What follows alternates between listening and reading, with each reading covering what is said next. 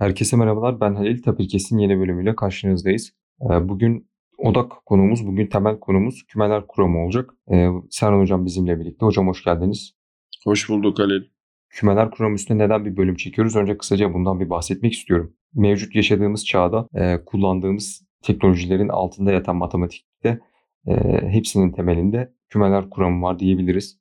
Özellikle biz haberleşme alanında olasılık ve istatistikten çok oldukça faydalandığımız için ve olasılık istatistiğin temelinde kümeler olduğu için e, kümeler kuramının e, bir insanın e, mühendislik hayatında, bir insanın bilimsel hayatında matematikle işli dışlı ise, matematiksel e, araçları oldukça sık kullanıyorsa e, önemli olduğunu düşünüyoruz. Tabii kümeler kuramının gelişimi e, herkes sezgisel olarak küme kavramına aşina olsa da bildiğim kadarıyla Kantor ile başlıyor. E, tabii sancılı bir süreç. Sonrasında Frege ile devam ediyor.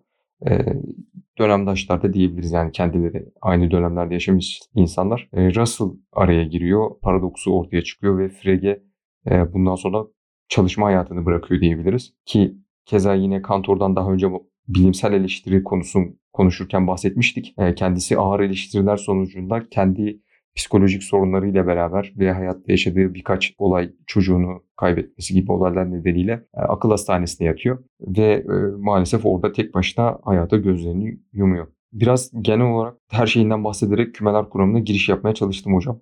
E, sizin de bu noktada düşüncelerinizi almak isterim. Valla güzel bir giriş olduğunu düşünüyorum Halil. Daha da ötesinde kümeler kuramının matematiğin en melankolik, en romantik konularından biri olduğunu düşünüyorum. Bahsettiğin kişilerin hayat hikayeleri, bunların birbirleriyle ilişkisi, bu ilişkiler içerisinde birbirlerine olan etkileri hepsi gözler önüne serildiğinde aslında gerçekten çok değişik bir hikaye, çok değişik bir kronoloji.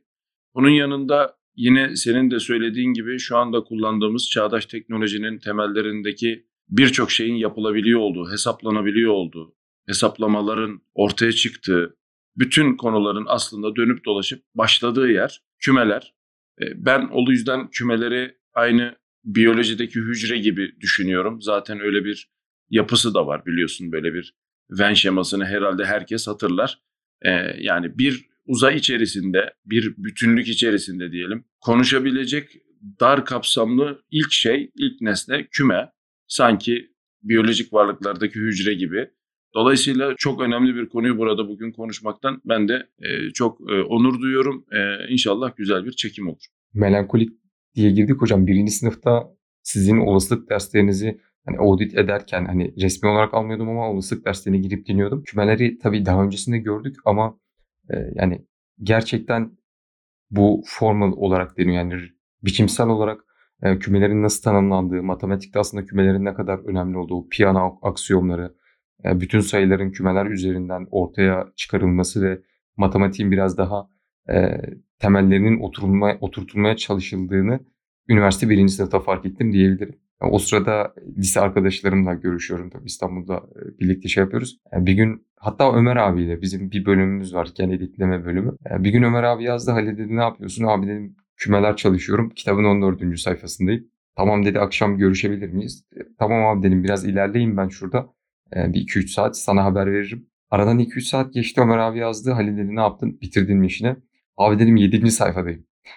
yani dedim nasıl 14'ten 7'ye kitap ters mi gidiyor? Abi dedim anlamamışım başını tekrardan 7'ye döndüm. Bu, bu da benim için böyle bir anı hocam. Gerçekten o hani biçimsel tanımlamaya yani matematiğe giriş e, lisede ve ortaokulda özel matematik ilginiz yoksa e, biraz zor diye düşünüyorum.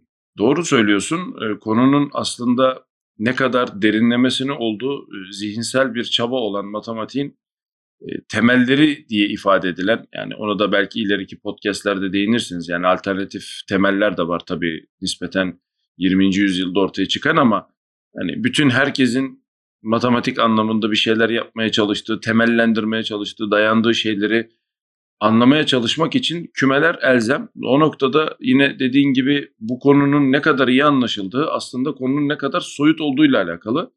E, hala biliyorsunuz bu konu üzerinde çalışan insanlar var. Bunların bazı özelliklerinin belli koşullar altında çok daha başka şeylere yol açtığı durumlar söz konusu. E, kuantum mekaniğinden tutalım da dediğiniz gibi hesaplama kuramına şu anda e, bu konuşmayı, kaydettiğimiz teknolojinin temellerine her yerde aslında küme kuramını kullanıyoruz. E, tabii ki dediğiniz gibi bunun e, çeşitli düzeyleri de var. Bu düzeyler üzerinden de tahmin ediyorum burada e, konuşmuş olacağız. Yani konunun ne kadar iyi anlaşıldığı aslında konunun ne kadar soyut olduğuyla bence doğru orantılı. Bu da tabii insanın standart yaşamında, gündelik yaşamında çok da sık karşılaştığı bir soyutlama olmadığı için haliyle insan ara ara başa dönmek zorunda hissediyor kendisini. E, hocam bu noktada biraz e, kümeler kuramının tarihine değinmek istiyorum. Şimdi bildiğimiz kadarıyla e, Kantor ile başlıyor dedik. E, Kantor ilk defa bu fikri ortaya atan e, kişi olarak geçmekte. E, sonrasında üstüne pek çok çalışmalar yapılıyor. Frege, Russell, işte Zermelo, Frenkel, Gödel, Turing hepsini sayabiliriz ki burada e, saymadığımız pek çok insan var. E, Demoury, Bolzano sanırım o, hani bunlardan en önemlilerinden. K ile başlayan bir bilim insanı vardı ama onun ismini hep unutuyorum. Kümeler konusu. Kurt, Kurtovis miydi? Kuratowski. Kuratowski evet mesela hani pek çok insanın katkı sağladığı yine çok önemli bir alan. E, temel olarak naif set teori ve şu an bizim kullandığımız e, axiom of choice diye iki daha doğrusu pek çok alan var. Sizin de dediğiniz gibi bu sonradan e, John von Neumann'ın katkılarıyla klas teori gibi şeyler çıkıyor. Bunları ilerleyen bölümlerde e, konuşuruz muhtemelen. E, temel ayrım nasıl oluyor hocam? Nasıl başlıyor?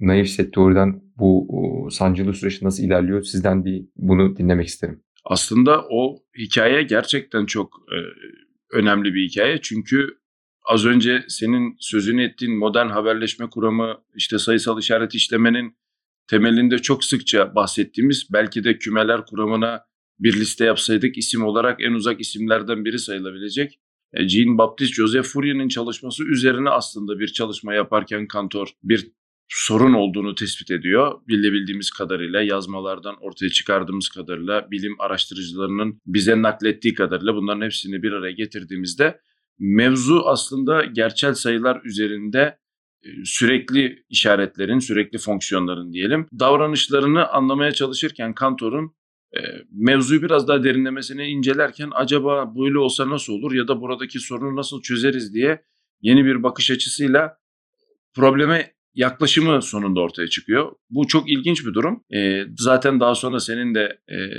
değindiğin ve değineceğin gibi gerçel analiz dediğimiz, gerçel çözümleme dediğimiz kısmı işte Bolzano'ların, Weierstrass'ların aslında daha sonradan katkıda bulunacağı yatay eksende dediğimiz yani gerçel sayılar kümesi üzerindeki bir sorunla başlıyor. Neden peki naif diyorlar? Yani işte Türkçesi herhalde içsel, sezgisel küme kuramı diye çevriliyor. E çünkü herkes bunun ne olduğunu az çok biliyor. Hani vardır ya hepimizin hep bildiği, hissettiği ama çoğumuzun adını koymadan ya işte o bildim mi? Evet bildim deyip ne olduğunu tam söylemediğimiz şey. E, Kantor bunu işte ilk defa tahmin ediyorum. Senin de az önce söylediğin biçimde biçimsel olarak tanımlıyor. Burada Kantor'un ulaşmaya çalıştığı noktada neden sezgisel küme kuramı daha sonradan biraz daha biçimsel ve nesnel geliyor sorusunun yanıtını da buluyoruz bence. E, çünkü Kantor'un ulaşmaya çalıştığı şey aslında küme kuramı değil. Kantor bu problemi çözmek için aynı Newton'un yaptığı gibi çözümü elinde var ya da çözüme giden yol elinde var ama onunla ilgili matematiği elinde olmadığı için, temelleri dayanağı elinde olmadığı için böyle bir e, tırnak içerisinde varsayıma ihtiyaç duyuyor. Bu varsayımın üzerine temellendirip şekillendirdiği için ve daha sonradan bunun bazı açıkları ortaya çıktığı için sezgisel küme kuramı diyoruz. Ama sezgisel küme kuramının ilk çevresini çizen dikdörtgenin içerisine koyan, sınırlarını belirleyen kişi dediğin gibi kantordur. Gerçekten de bahsettiğin gibi e, bununla beraber ortaya çıkardığı kantor fonksiyonu, kantor yaklaşımı, kantor kümesi e, ve tabii ki e, transfinite e, aritmetik dediğimiz yani sonlu aşkın e, aritmetikle ilgili e, dönemdaşlarının kendisini dışlamasıyla sona eren e, gerçekten acıklı bir hayat hikayesiyle e, başlayan bir süreç. E, bilemiyorum yani bu noktada e, o kadar çok şey söylenebilecek şey var ki yani hemen sonrasında olanlar, kurama katkıda bulunanlar bunun ne kadar önemli bir kuram olduğunu görüp bunun aslında gerçel sayılar düzleminde yaşadığımız sorunları çözmeye yönelik önemli bir adım olduğunu görüp de başına bir sürü iş gelen matematikçiler gerçekten önemli bir konu seçmişsin. Bu açıdan da çok teşekkür ediyorum sana. Ben teşekkür ederim hocam. Mesela e, şu an Kronecker pek çok çarpımında özellikle mühendisler sanırım aşinadır Kronecker Product'ta. E, tensör çarpımının diğer ismi diye biliyorum hocam yanlışsam düzeltin lütfen. Leopold Kronecker evet. evet yani o Cantor'un e, gerçel sayılar ile çalışırken hani e, sonsuzluk üstüne de biraz çalışıyor diyebiliyorum hocam. Doğal sayıların sonsuzluğu ile e, gerçel sayıların sonsuzluğunun birbirinden farklı olduğunu e, birebir ve örten olan kümeler arasında sonsuzluğa götürdüğünüzde ilişki kurulabiliyor. Doğal sayılar ile gerçel sayıları aynı şekilde eşleyemiyorsunuz. Hatta kendinin e, güzel bir diagonalization teorem ile bir kanıtı var. Şu an Türkçesi sanırım e, köşegenleştirme mi oluyor? Çok kötü bir çeviri yaptım evet, ama. Evet. Yo yo doğru köşegenleştirme argümanı. Doğru hocam. Köşegenleştirme argümanıyla aslında sonsuzluk kavramının da birbirinden farklı büyüklükleri oluyor. Yani sonsuzları da aslında birbirinden büyük sonsuzluklar olabileceğinden bahsediyoruz. Yani bunu ifade ederken bile zorlanıyoruz. E, Kantor zamanında bunları çalıştığı için ve o zamana kadar bu fikirler ortaya çokça atılmadığı için e, bilim camiasından e, ciddi dediğiniz gibi tep- tepkiler alıyor. E, sonrasında hocam Frege Russell sanırım tartışması da e, önemli bir tartışma. Frege set teoriyi ortaya koyduğunu yayınlayan bir metin hazırlıyor ve bu çalışmasını e, insanlarla paylaşıyor. Russell bir mektup ile e, Frege'nin kuramındaki bir e, paradokstan bahsediyor ve Frege bunun sonucunda elini ayağını bu işlerden çekiyor diyebiliriz sanırım. E, Russell paradoksu konusunda da sizin görüşlerinizi almak isterim hocam. Şimdi tabii hikayenin dediğin gibi ikinci bölümü diyelim. Birinci sezon ikinci bölümü oldukça önemli bir açılışla başlıyor. Kantor'un ortaya koyduğu, e, vardığı yerin çok başka olduğu ama başlattığı yeri kaynak olarak alıp ilerleten önemli bir bilim insanı Frege, Gottlieb Frege. E, bu konuya gerçekten çok uzun yıllarını veriyor Frege. Yani yine bilim araştırıcılarından ve kendi eserlerinin yazmalarından gördüğümüz kadarıyla onlarca yıllardan bahsediyoruz. Üzerine gerçekten önemli bir tane eser ortaya koyuyor ve bu eseri eskilerin deyimiyle neşrediyor. E, bu neşrin e, insanlara ulaşması tabii artık 19. yüzyılın sonlarına doğru, 20. yüzyılın başlarına doğru geldiğimiz için nispeten biraz daha hızlanmış bir matbaa ve dağıtım silsilesi olduğunu, kütüphane e, organizasyonu olduğunu varsayabiliriz. E, kısa sürede yankı buluyor. Ancak bu o kadar kısa sürüyor ki e, rivayete göre bir hafta içerisinde Bertrand Russell söz konusu kitabı çalışırken daha en baş varsayımın e, en temel varsayımlar arasında olduğunu düşündüğü şeyin çok önemli bir çelişkiye yol açtığını öngörüyor. Hatta o mektubu internette merak edenler bulabilirler. Bir şekilde kayıt altına alınmış sürümü var.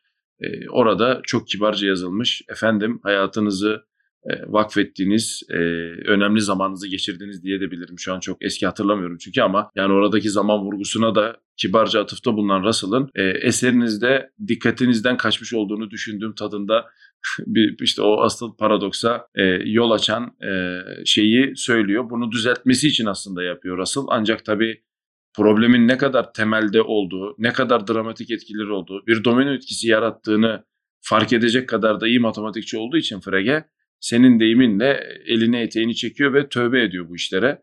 Tabii bu e, dediğimiz gibi yani hikayenin ikinci bölümü oldukça e, sıkıntılı. Zaten Russell da buradan hareketle acaba e, sembolik mantığın yani kümelerin de aslında altında çalışan makine diye düşündüğümüz mantık silsilesinin matematikselleştirilebilmesi için Whitehead'le bildiğiniz gibi iki ciltten oluşan matematiğin prinsipiyasını Newton'dan esinle İngiliz ekolü olduğu için ortaya koymaya çalışıyorlar ki onun da eksikliklerini daha sonra Kurt Gödel ve Turing'in çalışmalarıyla yine ortaya koyuyoruz. Ama tabii Russell'ın buna çok takıldığını düşünmüyorum. Kendisinin e, sosyopolitik durumu ve e, felsefi bakış açıları yüzünden.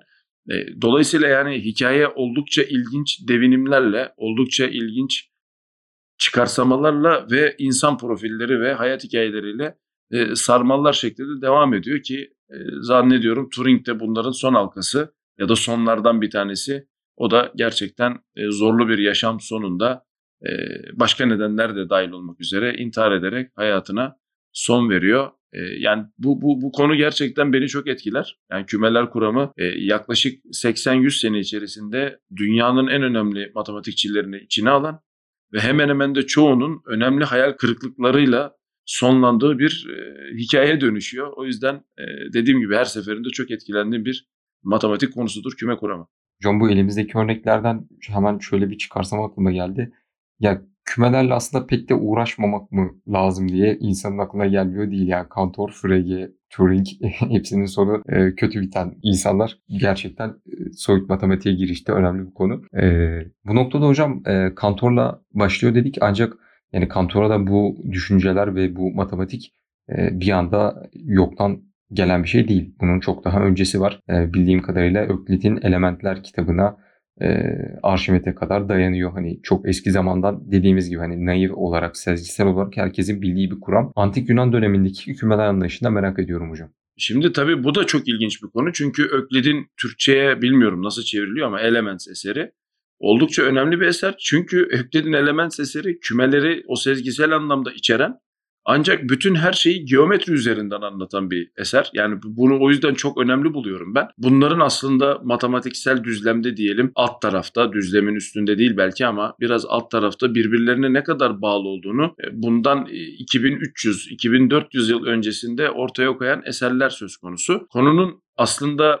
problemli olduğu da işte bize gelen yazılı eserler üzerinden tabii konuşuyoruz işte Babillerden, Sümerlerden, Mısırlardan zaten ortada. Yani işte kök 2 ile başlayan sorun, e, hatta vergilendirme ile ilgili ortaya çıkan sorun. Yani bir sayının aslında nasıl ifade edildiği ve bir sayının nerede olduğu, bu sayının olduğu yeri bulabilmek için ortaya konan şeyler, işte trigonometri, şu bu, e, bizi e, Thales'ten, Öklit'ten, Arşimet'ten alıyor, getiriyor ta ki dediğin gibi Kantor'a Kantor önemli bir tabii mihenk taşı. Ama tabii orada da bitmiyor. Dediğimiz gibi yani Kantor'un kümelerin çevresini çizmeyle ortaya çıkartmaya çalıştığı şeyi alıp başka yerlere götürüp çok başka ufuklara giden insanlar da var. Herhalde bu bölümde ismi geçmesi kesinlikle gereken birkaç isimden bir tanesi de e, yine sen de bahsetmiştin De Moivre, e, Bolzano ve Yerstras e, ve tabii ki Dedekind. Yani bunlar e, büyük matematikçiler. Dolayısıyla problem aslında yazılı tarihine bakarak konuştuğumuzda 2500 yıl belki bundan tabii daha evveli de vardır. 2500 yıllık bir problem. Ee, senin de demin söylediğin gibi e, Feynman'ın sözüne atıfta bulunarak belki de sözü e, sana verip kapatabiliriz. Kuantum mekaniği kim anladığını düşünüyorsa aslında tam olarak anlamamıştır. Herhalde insanların küme kuramı ile ilgili yaşadığı bu zihinsel ve e, psikolojik sorunların da temelinde bu yatıyor. E, çok kolay bize bir ilkokulda işte kaç kuş var, kaç böcek var diye sorulan e, soruların aslında matematiğin en temel konularında, en soyut noktalarında en önemli beyinlerinin çok büyük zorluklarla problemler yaşayarak e, bizi günümüze getirdiği bir konu olarak karşımıza çıkması hasebiyle de hala bence güncelliğini koruyan bir konu olduğunu düşünüyorum. E, eski bir konu, hala güncel bir konu. Teşekkürler hocam. Ee, genel olarak bir bölümümüzü kapatmadan önce toparlamak istiyorum. Bugün kümeler kuramı üstüne konuştuk. Kümeler kuramının gelişimi konusunda yaşanan bazı e, maalesef üzücü olaylar var. Kantor, Frege, e, Turing sanırım e, üzücü sonunda biten yaşanlar diyebiliriz. E, ve bu arada yaşanan işte Frege, Russell tartışmalarına, Kantor, Kronecker tartışmalarına değindik. E, ve bu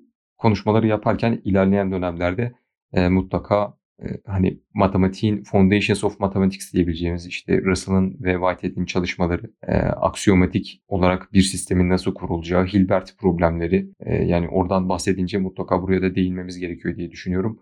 Ve eğer zaman el verirse ilerleyen dönemlerde yine e, belki modern set teoriye değinebiliriz hocam. E, son olarak da kümeler kuramı şu an kullandığımız pek çok aracın, matematiksel aracın temelinde dedik. E, bunları da daha iyi açıklamak adına mutlaka e, gerçel analiz hatta topoloji ve olasılığa değinmemiz lazım diye düşünüyorum. Burada da ilerleyen bölümlerde siz, sizlerin bu konudaki fikirlerinizden de faydalanmak isteriz hocam. Teşekkür ederim katıldığınız için. Ben teşekkür ederim. Memnuniyetle tabii ki. Herkese iyi günler diliyoruz. Görüşmek üzere.